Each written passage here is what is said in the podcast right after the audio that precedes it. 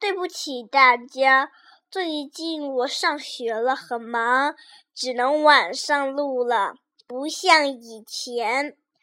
今天我要讲的英语故事名字叫做《The Day I Couldn't Breathe》。这一本书是讲一个小女孩，那天她她出现什么意外了，呃，不能呼吸了。后来那个她去。用救护车到了，到了医院，医生把他救好了。这个故事挺长的，不过要是你们愿意听，就听吧。现在我来那个。说一说为什么我那么晚？说一说今天的时间我们怎么录？昨天和今天我都有很多事，嗯，明天星期二、星期三和星期五和星期六都有时间。不过就是星期一和星期天还有星期四是很忙的。明天我就会早一点给你们录。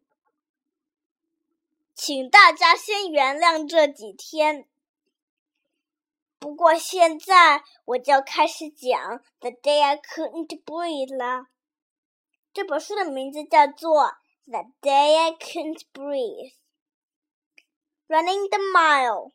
It was a warm day, and the class was outside for the yearly fitness tests. It was time to run the mile this year. I was going to be first. I wanted the big blue ribbon and a letter from the president. We all stood at the starting line, scratching and getting ready. On your mark, get set. Mr. Marco, the gym teacher, called. We all leaned forward, ready to take off. Mr. Marco blew the whistle I flew off the line. My legs felt strong and quick, and my lungs were full. After the first lap, I was in the lead and felt good. I really had a chance this year. I would win it all. The tack. Halfway through the second lap, I tried to take a deep breath, and it hurt. Mm, no, not that, I thought. I can't have an act today. I tried to take another breath. It felt as if something huge was sitting on my chest. I stopped, running slowly across the field. Mr. Marco ran to meet me. I was starting to wheeze.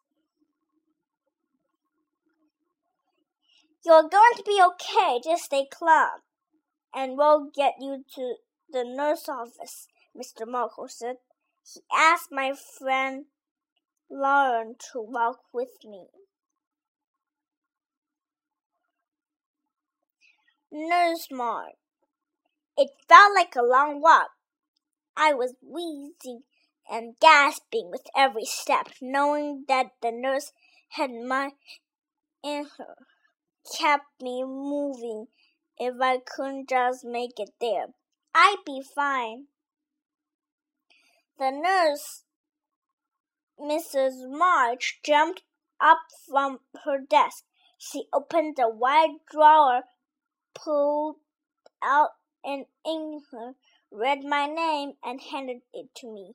I shook it, squeezed, and held very little. Came out not enough. I tried it again. My inhaler was empty.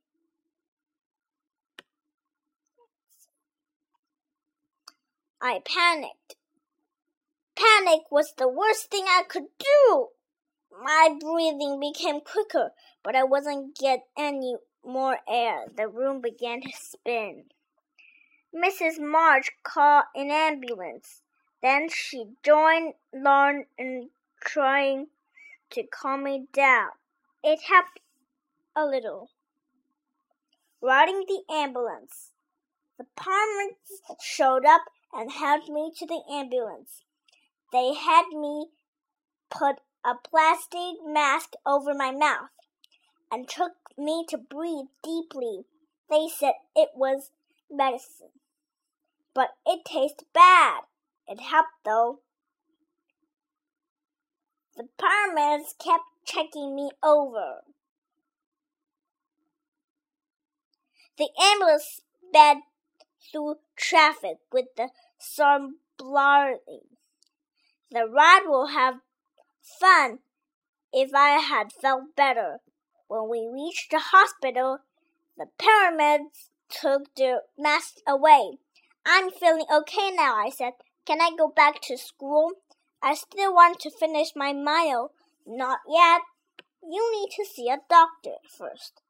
The paramedic said he helped me out of the ambulance and took me into the hospital.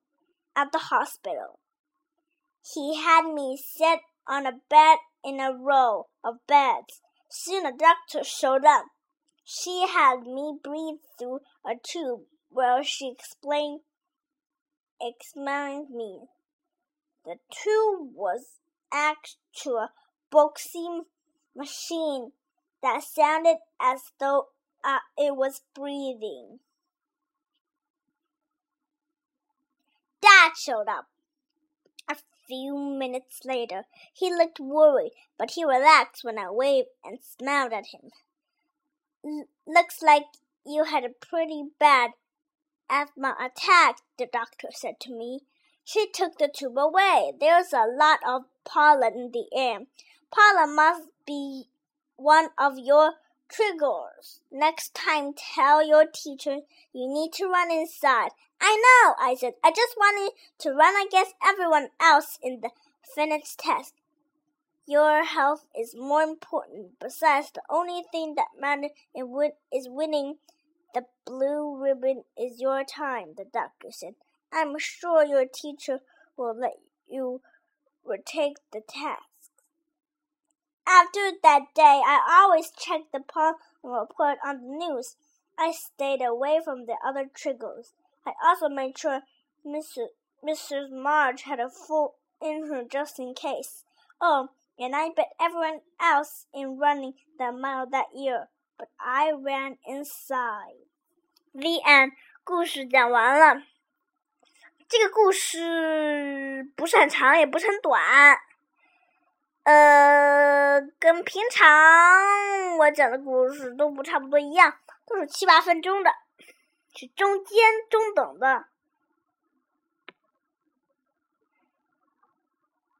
嗯，今天的